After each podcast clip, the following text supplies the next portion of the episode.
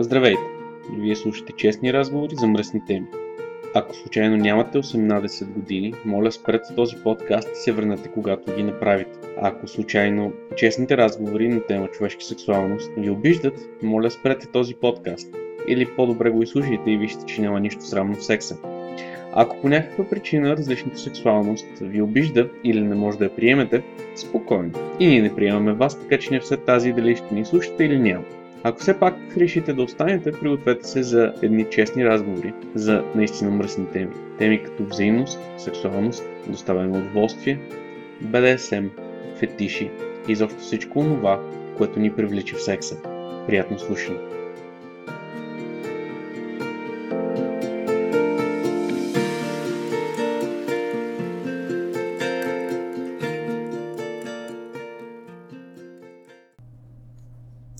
Здравейте! Вие слушате и съответно гледате честни разговори за мръсни теми, епизод 20, секунда, че си го бях записал, 22, който обективно ще си говоря сам. Идеята на целия епизод възникна след последния епизод 21, който записахме с Идон комисля, и идеята беше да взема да поговоря аз за неща, които ме вълнуват.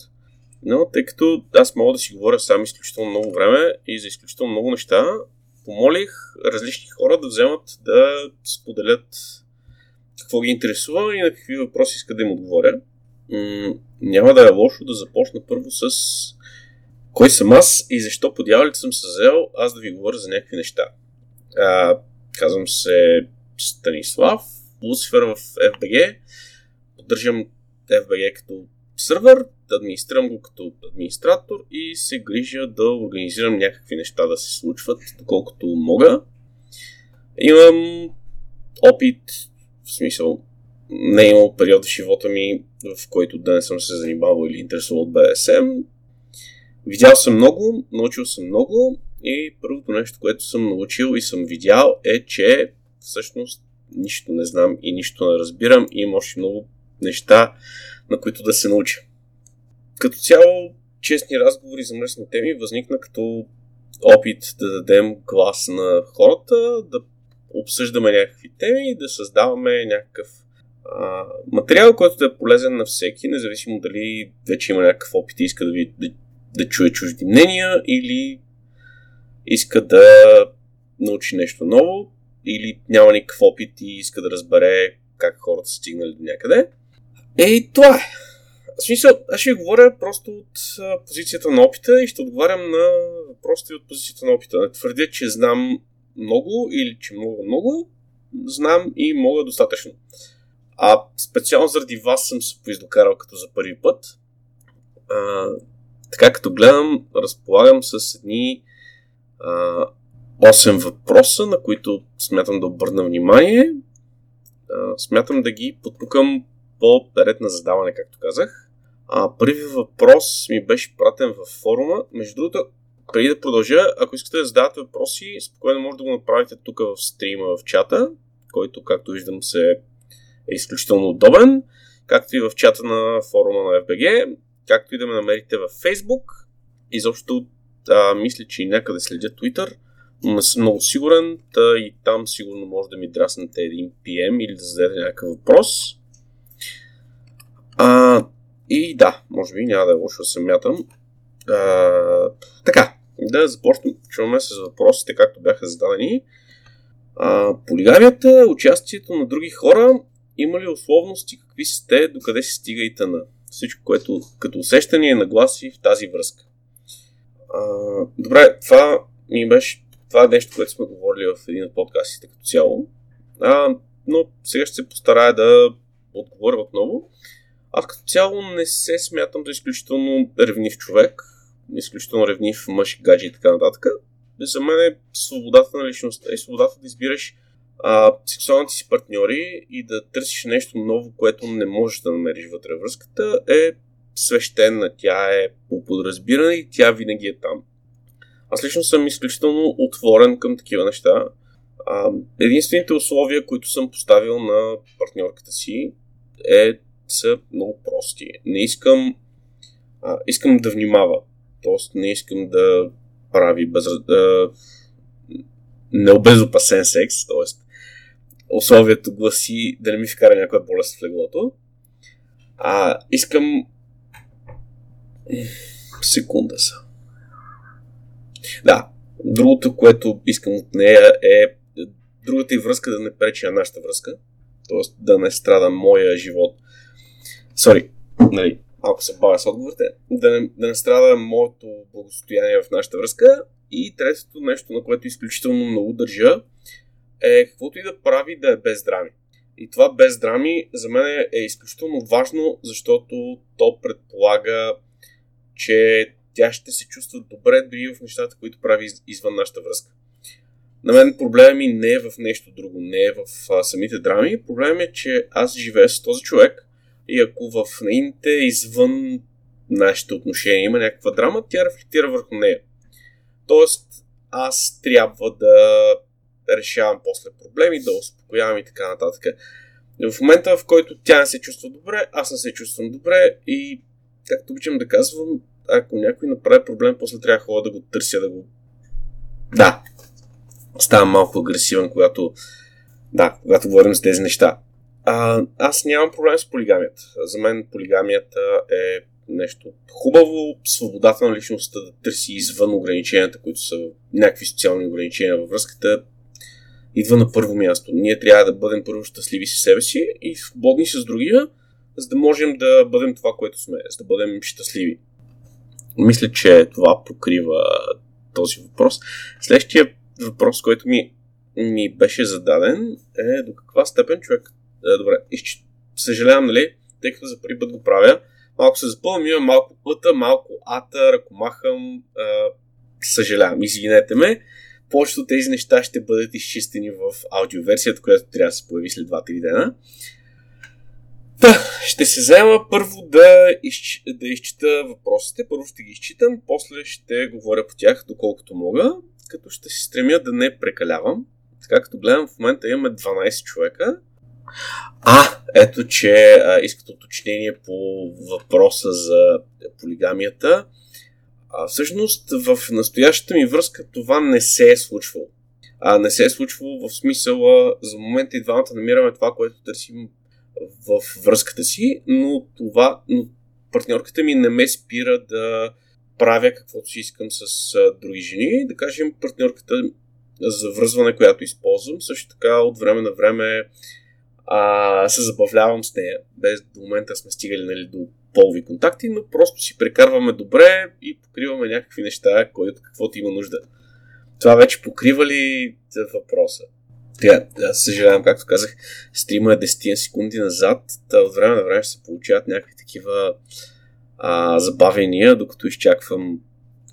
Това е риска на живото предаване, както казвам. Тройки, четворки и така нататък. Честно казано, малко случаите, в които съм правил такива неща и тогава не съм бил в сериозна връзка. Но да, правил съм такива неща с секс. Разбира се, че с секс.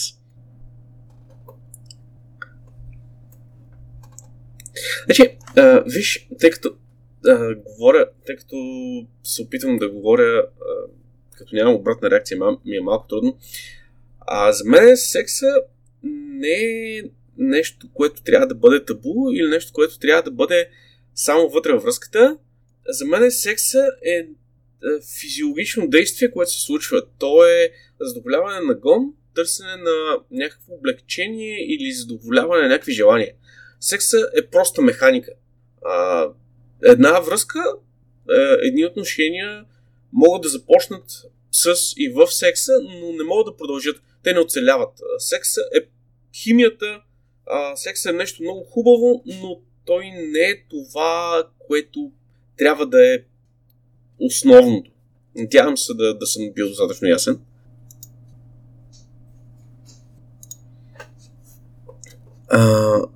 Това вече покрива ли отговора на въпроса? За да мога да продължа нататък или да остана още малко на тази тема. Да, въпросът аз не съм го разбрал, дали се случва в сериозна връзка да има други партньори с секс. Да, случвало ми се. Аз никога не съм имал нещо против. Партньорката ми тогава не е имала нищо против. Третия човек никога не е имал нещо против. Единственото условие, което винаги съм имал, е честност. В смисъл на това да ми се казва какво се случва. А не да откривам от трети страни или да намирам някакви улики и така нататък. И то проблема ми не е в това да не научавам от трета страна, колкото проблем е в това, че ми нямат доверие. Не вярват в собствената ми възможност да преглътна това, на което съм съгласил. Това вече отговаря на въпроса. Защото явно не съм си изяснил както трябва въпроса. За мен полигамията не е точно термин, защото аз като цяло не вярвам в изневярата като такава. За мен чисто физически акт не е изневяра. То е просто нещо, което се случва. Добре, явно този път успях да отговоря на този въпрос. Съжалявам, наистина не съм разбрал просто въпроса и отговарям както мога. Преминавам към следващия въпрос, който ми виси. До каква степен човек като теб, самоопределящ се като садист, би излязъл от зоната си на комфорт и би понесъл някаква част от това, което причинява партньорките си? Ако пък това се е случвало някога, как се чувства в тази роля? А също дали преди да опиташ нещо ново, го пробваш в себе си или не? Това всъщност, така като гледам, са три отделни въпроса. Смятам да ги разделя така и се опитам да отговоря на всеки един по-отделно. Всъщност, аз се чувствам изключително удобно в зоната си на комфорт, което много често ме кара да се опитвам да изляза извън нея, защото съм разбрал, че интересните неща се случват извън зоната си на комфорт. Извън това, което намираш за хубаво, извън онова, което намираш за удобно. Да, бих понесъл някаква част от това, което причинява партньорките си, просто причина, че отговарям в момента на третия въпрос, когато пробвам нещо ново, независимо какво е, първо го пробвам върху себе си. Така беше с тока, когато започнах да занимавам с него, защото исках да разбера какво усещането, но в същия момент исках и да разбера доколко фин може да бъде контрола с апаратурата, с която разполагам. Така беше, когато започнах да се занимавам с игли преди изключително много време. Даже използвах това излизане от зоната на комфорт, за да принудя, залъжа, подлъжа една двойка, на която исках да пробия, да изложа игли, като преди това и показах как се прави върху самия мен. В смисъл не е нещо чак толкова страшно. И това ми позволява в същия момент да познавам собствените си граници на болка. Сравнявайки ги, мога да... още един входящ въпрос. Да, пробивал съм си зърното. Даже някъде има снимки, съм си направил с иглите. Канибал. Знам, смешен съм, може да ми се смееш, нали, затова съм тук. Се върна въпроса. Да, пробивал съм си зърното, както някои от вас знаят, ако се занимавали с това, много, много от тъканите по тялото регенерират, зърната също регенерират, освен това аз съм мъж и на мен не ми пречи, аз няма какво да си увредя. Един интересен факт за иглите, изглеждат страшни, действията с тях са страшни, но обективно иглата боли в два момента, когато влиза и когато излиза. И разбира се, когато има движение по нея, като например да си играеш с нея. Това ми е любимото. Когато пробвам нещо ново, го пробвам първо върху себе си, за да разбера какво е. И също така, за да знам доколко аз мога да понеса и доколко моите действия могат да наранят човека, с когото смятам да ги правя. Да се върнем на зоната на комфорт и излизането. Както казах, да, случвало се. В началото, когато започнах да се занимавам с въжета, започнахме да се занимаваме двама. Една моя много добра приятелка, която искаше да се учи по същия начин, по който аз исках да се уча. И единствените хора, които в този момент се интересуваха от въжията, бяхме ние двамата. Което автоматично означаваше, че аз ще се уча върху нея и тя ще се учи върху мен. Едно от първите ми провесвания беше върху нея и автоматично след това нейното първо провесване беше върху мен. За мен това не е толкова страшно, когато имам доверие на човек срещу себе си. Аз съм изключително голям контрол фрик, изключително трудно се доверяваме хората, но когато говорим за приятели, на които имам вяра, за мен не е чак такъв проблем.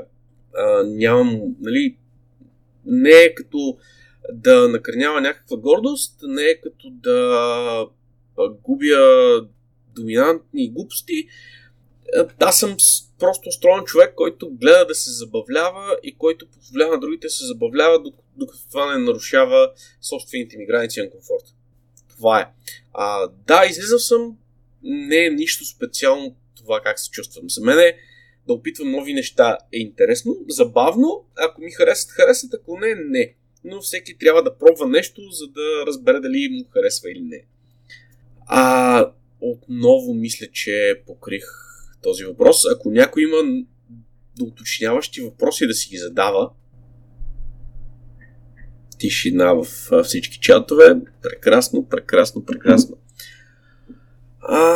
Следващия въпрос е коя е най-садистичната, най-извратената, надкучената, най-мръсната, най-плащата е твоя фантазия?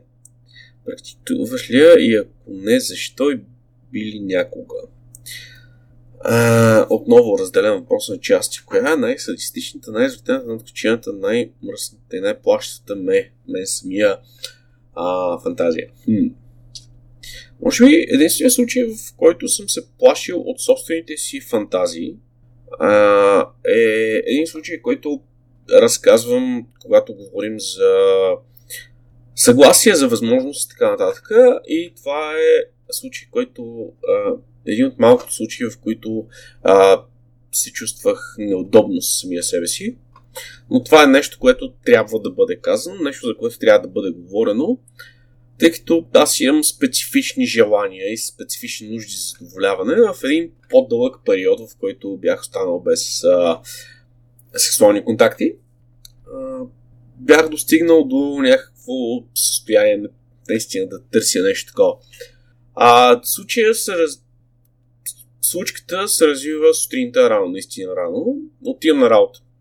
Пред мен върви девойка, която е точно мой стил, мой тип, в смисъл секси, готин задник. Вървим от спирката към малко по-натоварено местенце и проблема беше, че докато вървях след нея, знаех много точно къде мога да я пречакам, много точно знаех движенията, бях ги визуализирал в главата си, с които мога да притисна, да запуша устата и да правя с нея каквото си поискам. Без нейно съгласие. Нали, това е само фантазия, това е само някакво желание моментно, което успях да овладея, но това е един от тези моменти, в които не харесвам себе си, в които съм се плашил от самия себе си, защото единственото нещо, което спря изпълнението на това мое желание, беше чисто волята ми да не си създавам проблеми в момента. Не толкова някакви социални или морални норми, колкото до самото ми желание да не се случва това в момента. Не толкова да не се случва, колкото в момента. Дали практикувам най-плашната ми фантазия? Не. Не практикувам.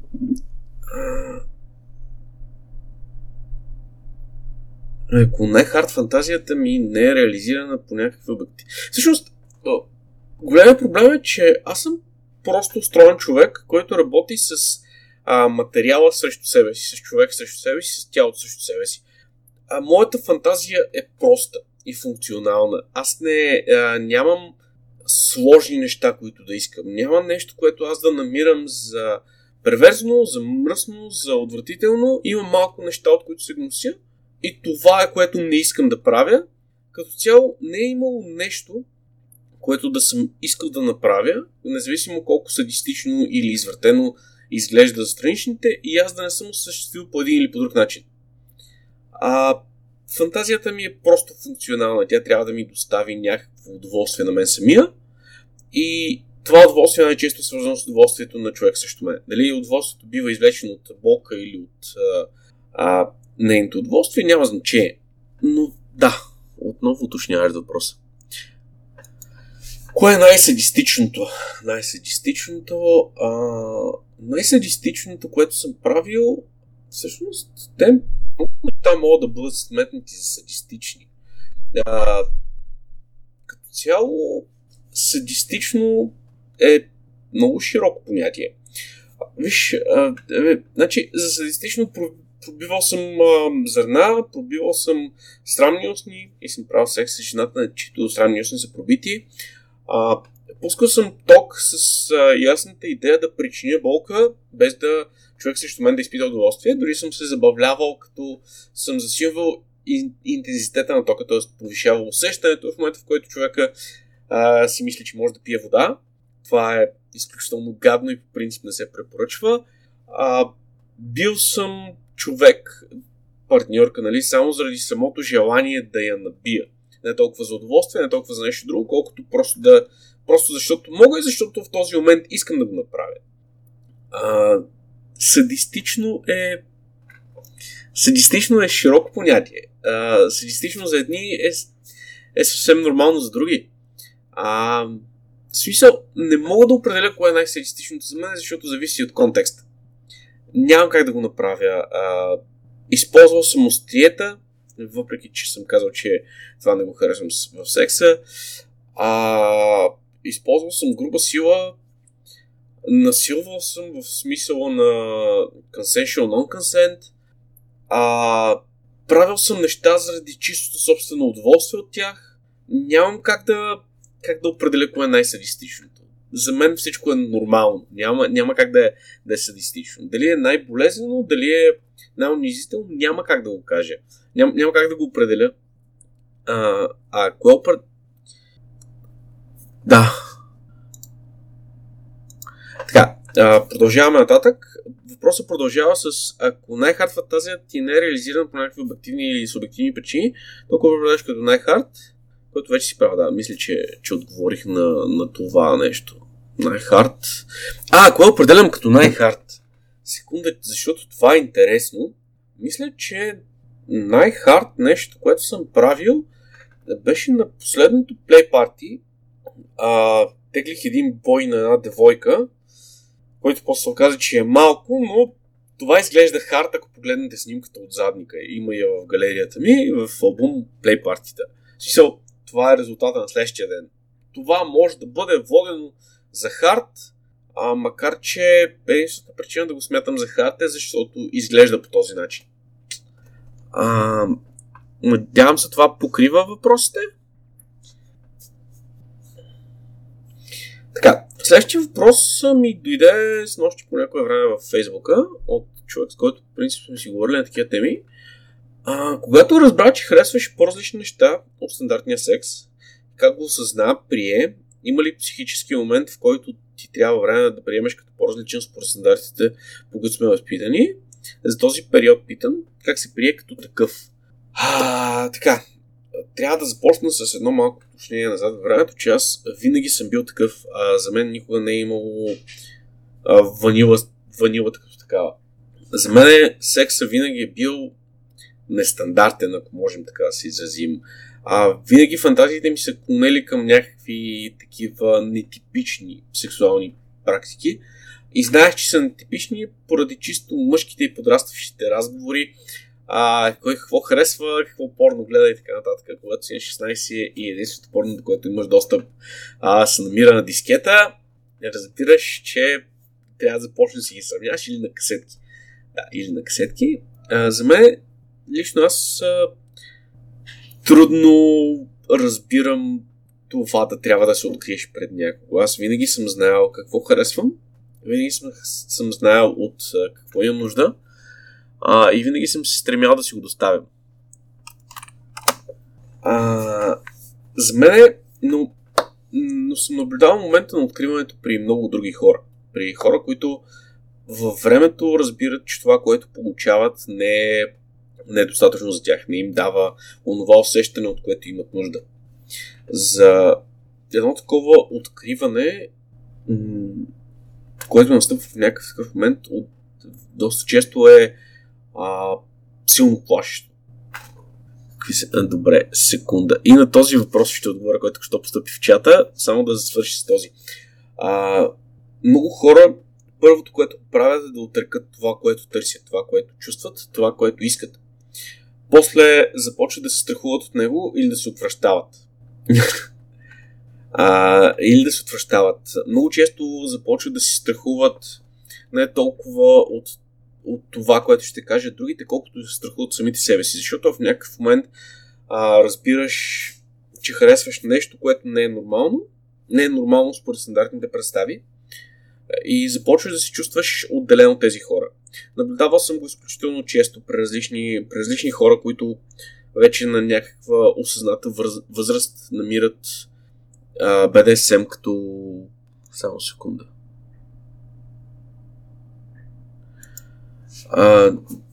Намират БДСМ, намират новите усещания и започват първо с страха от това дали е нормално. Да, всичко е нормално. Всичко, което търсиш, е страшно в първия момент, когато се сблъскаш с него. Всичко, което искаш, което си мислиш, за което фантазираш, е напълно нормално. Но ние не израстваме така. Живеем в общество, в което много често казвам, че секса е табу. Не, секса не е табу. Секса е нещо, което се продава и среща навсякъде, но сексуалността е табу. Да разбираш самия себе си, да разбираш хората, да разбираш това, което търсят, да правиш разликата между секса като стока и секса като удоволствие, като изграждаща самия тебе. Аз никога не съм се сблъсквал с този страх, никога не съм имал нужда да приемам самия себе си. Не съм имал нужда, защото аз винаги съм бил такъв. Много добре си го знам. Винаги съм знал, че съм откачен, болен, ненормален, всичките тези епитети, които хората използват, когато за първи път им кажа такова нещо. Но аз съм се приел. Аз не съм водил битката със себе си. Виждал съм хората, които водят тази битка. Знам какво им причинява, но накрая изборите са два. Или приемаш това, което си, или не приемаш това, което си. Като във втория случай се получава един дисонанс между това, което искаш и това, което имаш. И този дисонанс кара изключително много хора да бъдат нещастни, само защото не получават това, което искат. Само защото не искат това, което искат. Надявам се да съм бил ясен и да не съм се отплеснал в много бърборене. Да, ние сме различни, ние сме странни, ние сме нормални, доскоро бяхме луди, тъй като ни имаше по разни справочници, още ни има някъде, но ние сме хора, преди всичко сме хора и въпреки всичко сме хора. И до момента, в който това, което търсим е само взаимност и взаимно удоволствие, това не трябва да е срамно, не трябва да е сложно, не трябва да е страшно. Човек, който ми беше задал този въпрос, каза, че не може да се открие пред роднините си, защото е в обвързано семейно положение. Много често страха от това да се откриеш пред другия е това, което спира другия да се открие пред тебе. Много често само страха е това, което пречи да намерим някаква взаимност. Да намерим срещу себе си човек, който ако не споделя нашите фантазии, то поне има свои, които би желал да удовлетвори, удовлетворявайки после и нашите. Защото БДСМ е преди всичко взаимност и доверие. Не е бой, не е тормоз, не е унижение. Всъщност всички тези неща, но преди всичко е взаимност и доверие. Искам да ме извините за момент, но допуснах малка стратегическа грешка и това беше да не си взема чаша вода. Сега ще си напълня вода и се връщам. Секундичка само. Така. Вода.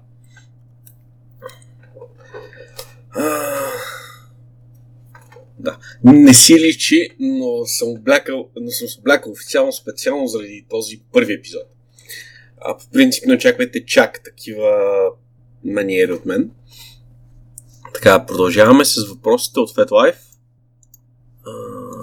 Така. Желаеш ли да споделиш? Така, следващия въпрос идва в FatLife.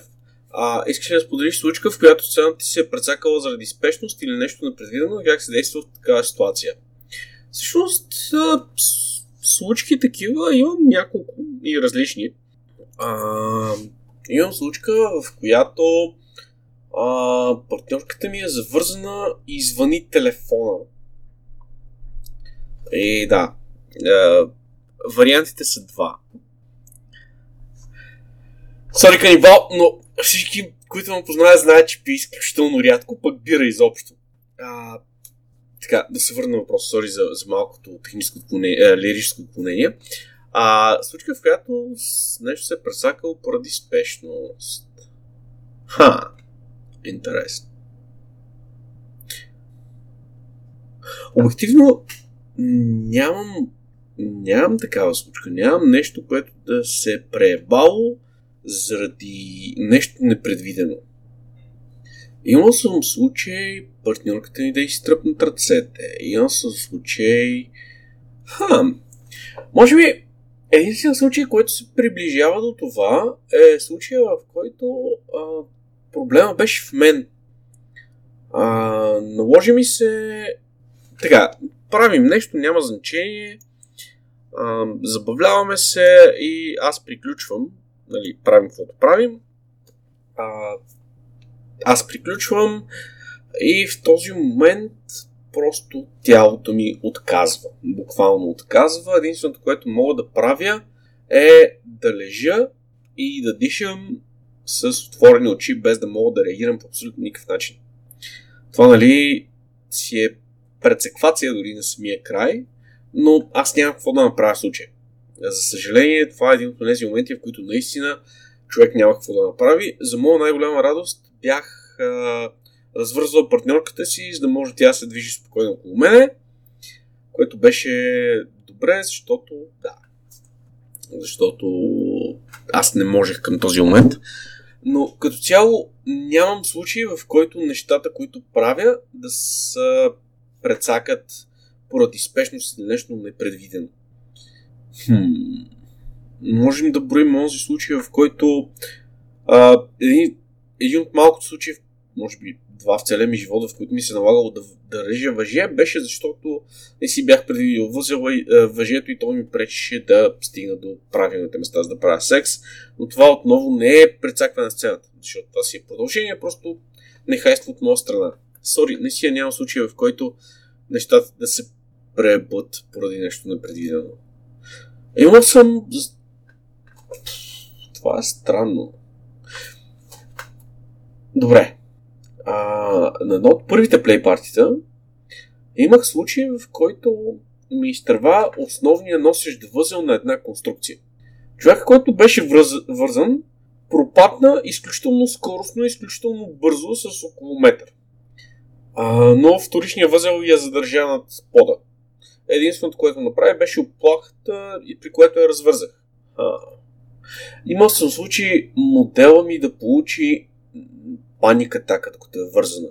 Но тогава отново единствената реакция, която имаше от моя страна, беше успокоителни думи и спокойно развързване, за да не добавям към паниката. Не знам, като цяло не съм имал такива случаи, за които мога да кажа, че са непредвидени.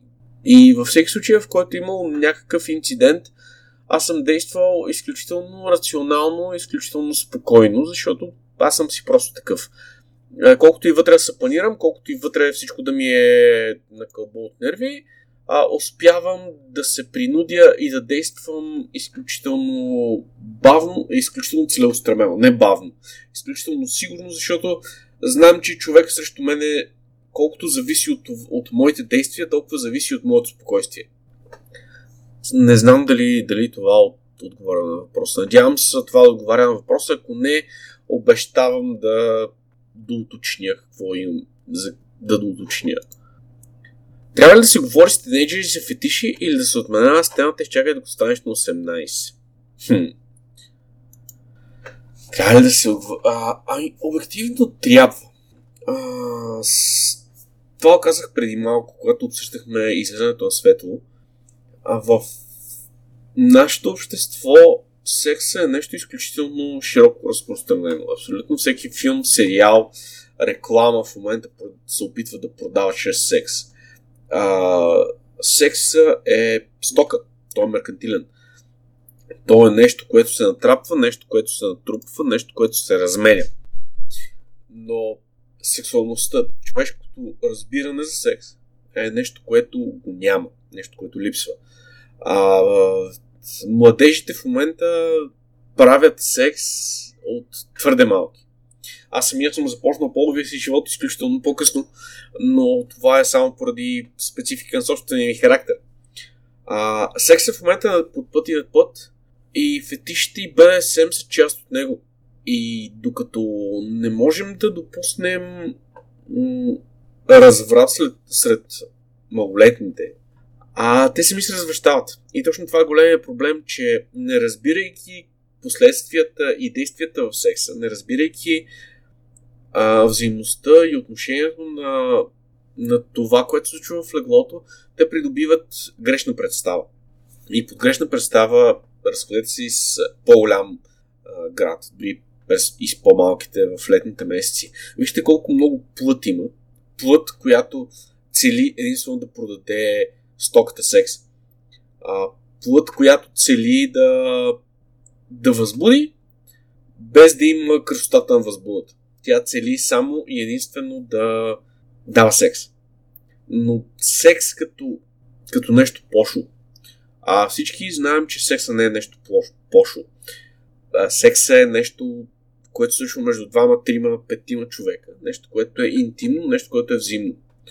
Да, секса е механика, но хубавия секс е откровение. И точно хубавия секс е това, което липсва. Точно за него трябва да бъде говорено. Точно за разбирането на секса и разбирането на сексуалността, а не за нещо друго. И да, тинейджерите трябва да знаят, те трябва да са наясно, защото те навлизат в този период. Те навлизат в това, което са. Започват да съзряват, ако вече не са съзрели. Лично аз съм имал, когато аз самия бях на тази възраст, съм имал партньорки, които са били много зрели. Аз познавал съм непълнолетни момичета, които могат да скрият шапката на хора, които в момента познавам. Всичко зависи от човека. Всичко зависи от това какво искаш да му обясниш за фетишите. Дали искаш да му обясниш пошлата страна, или искаш да му обясниш, че те са част от самия него и част от това, което е. И те не са нищо срамно, нищо сложно, нищо от което трябва да се страхува и че има хора, които да го разберат. Или искаш просто да се възползваш от подрастващия. Според мен трябва да се говори. Too long didn't treat. Според мен трябва да се говори, но трябва да се говори както трябва. Трябва да се говори качествено и трябва да се говори за разбиране. Така.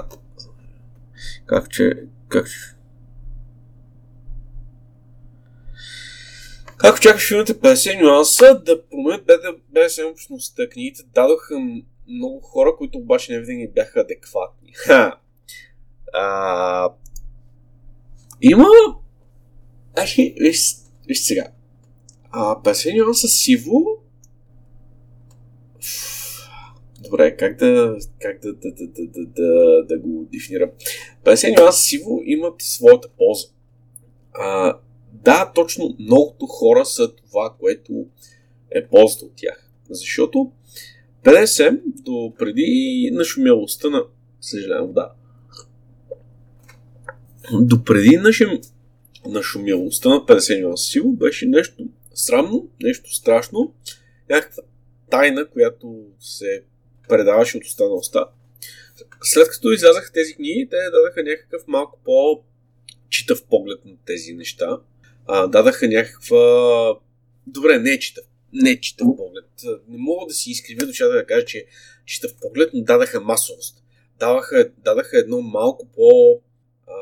голямо разбиране, малко по премахване на табуто, премахване на страха, премахване на срама.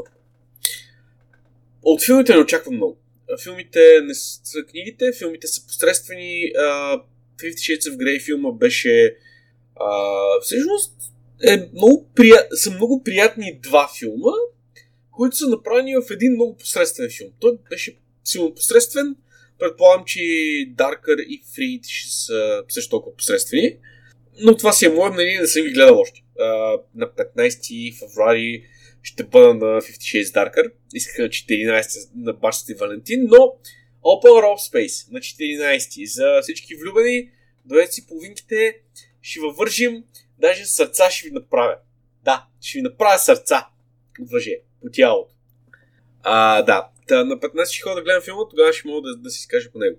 Но това, което очаквам филма да направи, е просто да продължи съвсем малко тренда на книгите. Не много, съвсем малко, защото който ще да чете книгите, вече ги е прочел, а филма в момента го гледаме просто за да визуализираме разказа на книгите. Аз лично за това ще ходя да го гледам, а и защото обичам да се забавлявам с нискокачествени неща. А този филм е на границата ми на дебилността, на поносимостта за дебилността. Да. Добре, това покриват тези въпроси. Дидонко. Така. Дидонко, след малко ще отговоря на въпроса. Следващия въпрос... 23... Така. Следващия въпрос дойде в чата и то е: ударните инструменти в превес ли са? Доставят ли ти удоволствие да ги прилагаш в действие? Всъщност, за мен трябва да започнем с това, коя ми е любимата играчка. Любимата ми играчка, с която винаги си играя, са двете ми ръце. Много обичам физическия контакт. Дали говорим за пляскане, дали говорим за изциване зърна, дали говорим за душене, за мен физическият контакт с партньорката е много важен. От него извличам достатъчно изключително много емоция. За мен това, което правя с ръце, е много по-добре от всякакви колани. Дори въжетите остават доста далеч от това, от самия контакт. От чисто физическия контакт, който имам с партньорката. Затова и за мен ударните инструменти не са толкова важни. Обективно те са просто... Те просто променят усещането, което причинявам.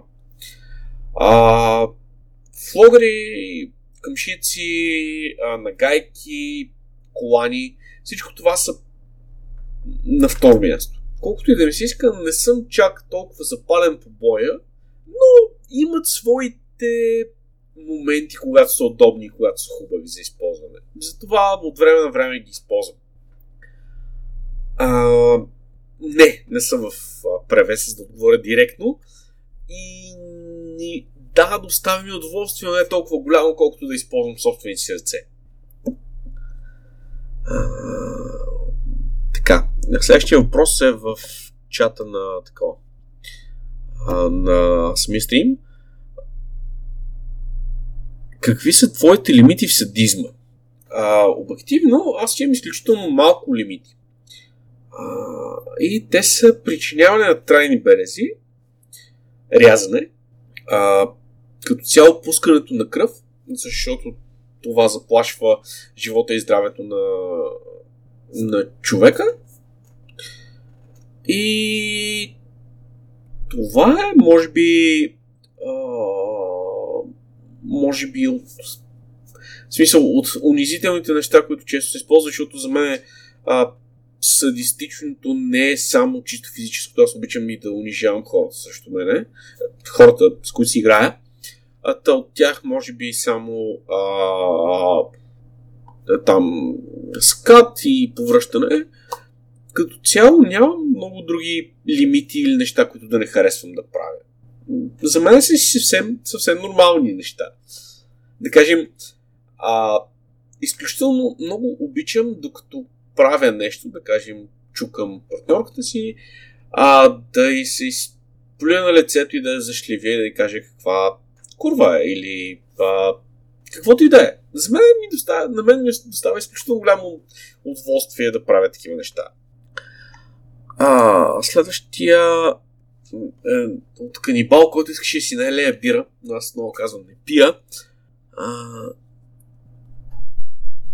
Да, това е нещо, за което на няколко пъти съм говорил, е, че аз не мога да правя секс без в него да има някаква форма на насилие. За съжаление, трябва да си призная, че в тази сфера съм изключително щупен. Ако няма насилие, за мен е трудно да се възбудя.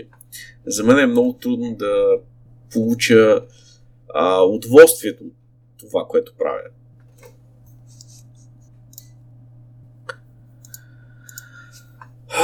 За мен всеки плей рано или късно преминава, всеки секс рано или късно преминава в някаква форма на плей, макар и тя да си остава изключително лека, за да не принуждавам партньорката ми да прави неща, които не ѝ доставят удоволствие, защото удоволствието на другия също е важно за мен.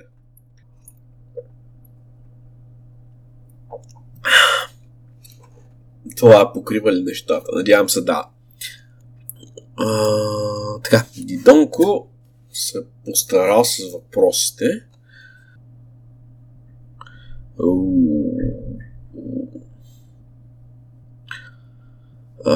Като се вземат пред разговорите в щатите относно връщането на пси тип Persecution Task Force, група, която е специфично с задачата преследване на стандартно порно, както и в Англия вече, и тези, които сега се обсъждат да бъдат. Забранените актове в порнографията, това ще рефлектира ли върху БДСМ средите? Едновременно с този мащаб, ако сметнеш за нужно, че има нужда да отговаряш, но и в местен мащаб България. Значи, това е един малко по-сериозен казус, защото това е някакво регламентиране на сексуалните прищевки на хората. Значи, ако бяхме преди 50 години, когато човешките права още не са, и свободи съответно не са били толкова добре дефинирани, може би един такъв Task Force и като цяло законова рамка, като цяло един такъв Task Force и законова рамка, ако бъдат приети, те сигурно ще се опитат да бъдат приети, ще срещнат изключително силен отпор, поне според мен, защото това е нарушаване на правата и свободите на отделните индивиди. Защото тук говорим за ограничаване и дискриминация по сексуални признаци. По това, тоест, виждаме го изключително, виждаме го с геобщността, с тяхната борба за някакво равноправие. Ние, БДСМ общността, няма нужда от такава борба, защото обективно ние не се навираме в очите на хората. Но когато някой тръгне срещу собствените ни свободи в това да бъдем себе си в секса и да гледаме порно с такава цел, нали, просто ще получи отпор. Ти видя какъв беше отпора в Англия. Видя какво се случи пред техния парламент и пред Дални Х310. Видя хората, видя тълпите, видя какво правеха. Имаше репортаж по Euronews, в който една девойка правеше фейс-ситинг на приятеля си на полянката пред Дални Х310. Точно в протест на този закон. Защото това е нарушаване на правата и свободите на хората. Един такъв закон, поне според мен, не може да бъде приет. Няма как да бъде приет, защото той веднага би бил спорен. Когато говорим за... Той би бил безсмислен. По същия начин, по който закон за порнографията в България е безсмислен, един такъв закон в Америка или където и да било би бил безсмислен. Доколко това би се отразило на БДСМ общността в България, не би. Обективно ние нямаме изредена законова рамка, която да нарушаваме. Ние се движим по ръба на закона по проста причина, че няма закон, под който да попаднем. Имаме закон за порнографията в България, който бива нарушаван ежедневно, ежечасно, ежеминутно. Личните ни порно снимки се нарушават този закон. Затова и във форума сме си измили ръцете, че всеки сам си носи отговорност за публикувано съдържание. Нали, прочете си правилата. И на всеки момент имаме възможност да деактивираме галерия, да премахнем съдържание, но това е един друг въпрос. Един такъв закон няма как да бъде приет и тук.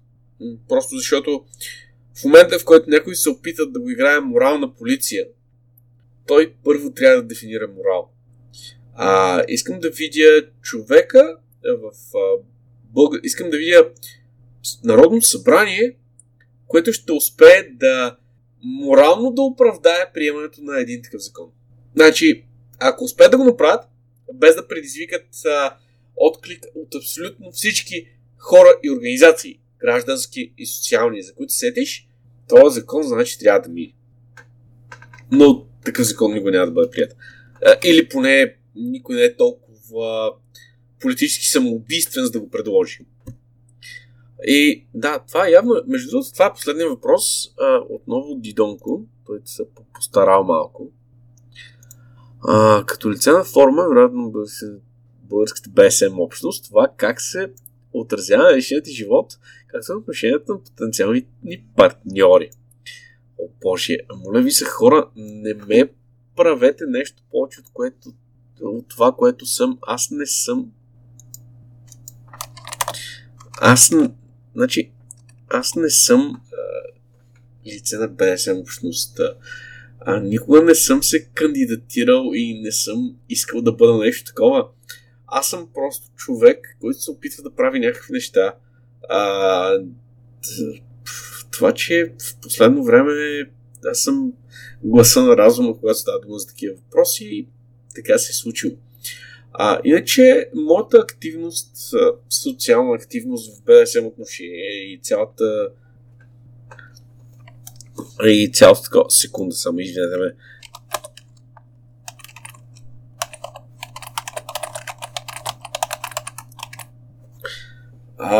Цялата активност, така нататък, не...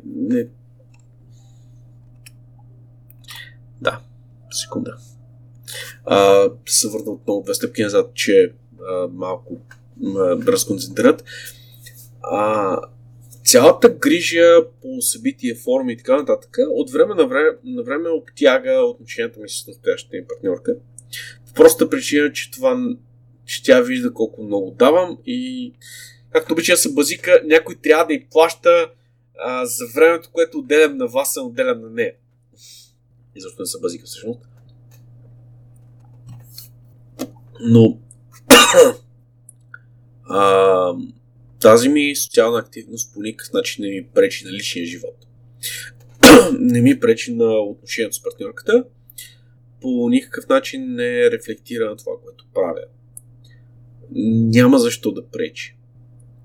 А колкото до потенциални партньори, дори без да бъда лице, Боже, колко мразя да бъда класифициран като лице на БДСМ или на форума. Хора, аз просто се грижа за това място. Нямам... Да, от време на време съм представителна фигура, просто защото някой друг да го направи, но това е друг въпрос. Дори да не бях лице на форума, всички знаем, че живеем в едно малко общество и в една малка общност, в която слухове се носят. И колкото и да е странно, за всеки от нас се носи някакъв слух. И за мен се носи някакъв слух, изградено ми е някакво име и аз си бера позитивите и негативите от това име, което ми е изградено. Да. Смисъл, отговаря ли това въпрос?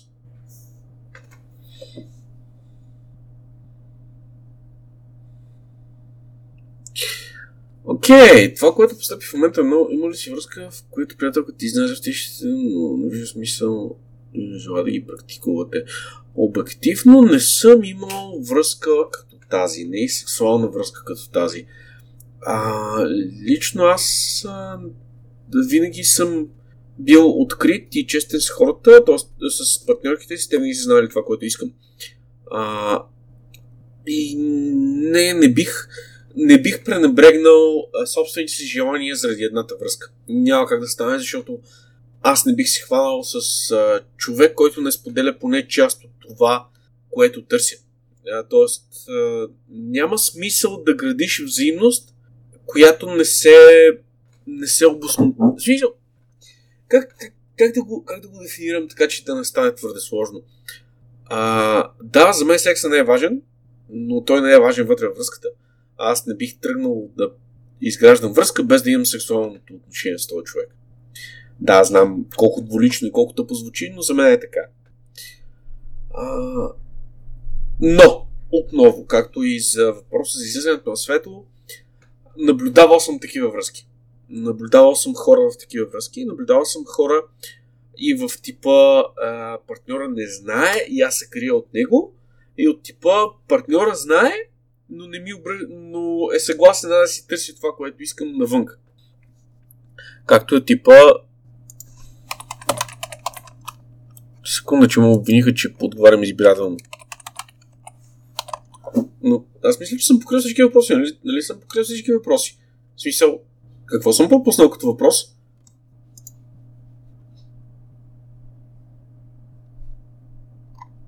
Какво? Нищо не съм пропуснал като въпрос. Да, поне мисля, че нищо не съм пропуснал като въпрос. Има ли въпроси, които съм пропуснал? Секундичка. Някой да ми е писал? Групи. Не, никой не ми е писал. Добре, значи не съм пропуснал нищо. Окей. Съжалявам, да се върнем отново на въпроса, който постъпя в чата относно връзките. Наблюдавал съм такива връзки, наблюдавал съм хора, които са жертвали собствената си идентичност, това, което са, за да удовлетворят партньора. Наблюдавал съм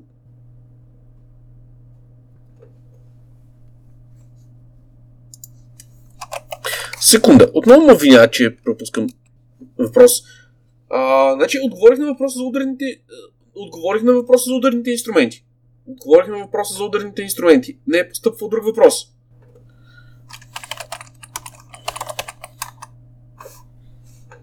Моля. Съжалявам, това са едни сложни отклонения, просто се паля, когато ми каза, че не съм направил нещо, което съм направил. Доколко би преведено тези нужди в връзката. Значи, ако въпросът е задаван лично към мен, т.е. за мен самия, аз никога не би го направил. Но познавам хора, които са го правили и мога да кажа, че едни такива отношения, особено когато не получаваш това, което търсиш извън връзката си, са трудни. Трудни са за човека. Трудни са за този, който пренебрегва себе си, за да угоди на другия. Трудни са и мога да кажа, че са вредни. Защото това не са отношения, които се градят на взаимност, не са отношения, които се градят на личностите като цяло. Градят се на отделни части, на това, което харесваме в другия. И ако това, което харесва в теб, не е напълно ти...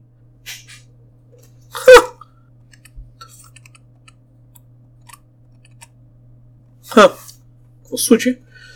Явно имало малко спиране на сигнала. Так ми бях казал, че ако тази връзка, която се опитваш да градиш, не е напълно ти, съжалявам. Но отново всеки сам си преценява кое е по-важно за него. Дали собственото му щастие и това, какво е той и какво търси, или щастието на човека до себе си, до него, който се опитва да му... Не знам. В смисъл, трябва всеки да си прецени. За мен лично, никога не бих започнал връзка с човек, който не ме разбира и който не ме приема. Мисля, че тук що покрих всички зададени към момента въпроси. Ако някой иска да попита нещо, давайте, докато още съм на линия. Надявам се да не съм бърборил твърде много, съм бръщолевил несвързани глупости. Просто понякога се отплесвам да говоря и да. Последен шанс, въпроси. Хайде, хора!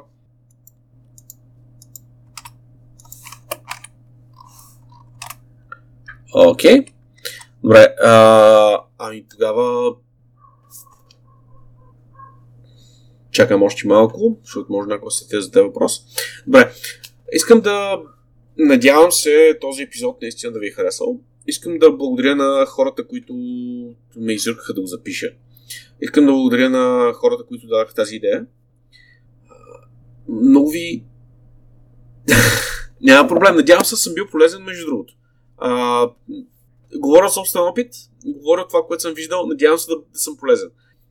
Да, благодариха ми за предния отговор, който беше малко буткав и малко прекъсван на няколко пъти. Искам да благодаря на хората, които ме изръкаха да го запиша този епизод, да направя този лайвстрим. Ако искате да добавите нещо, винаги може да има общи епизоди, когато се съберат няколко въпроса, за които мога да говоря известно време, а не просто да пускам някакъв стрим и да седите и да ме гледате грозната мутра. Обещавам да правя такива неща. Благодаря ви и много, много се надявам да съм ви бил полезен, да съм ви бил интересен и надявам се да има втори път, но това ще го решим в момента, в който кажете дали искате да има втори път. Окей, чао хора!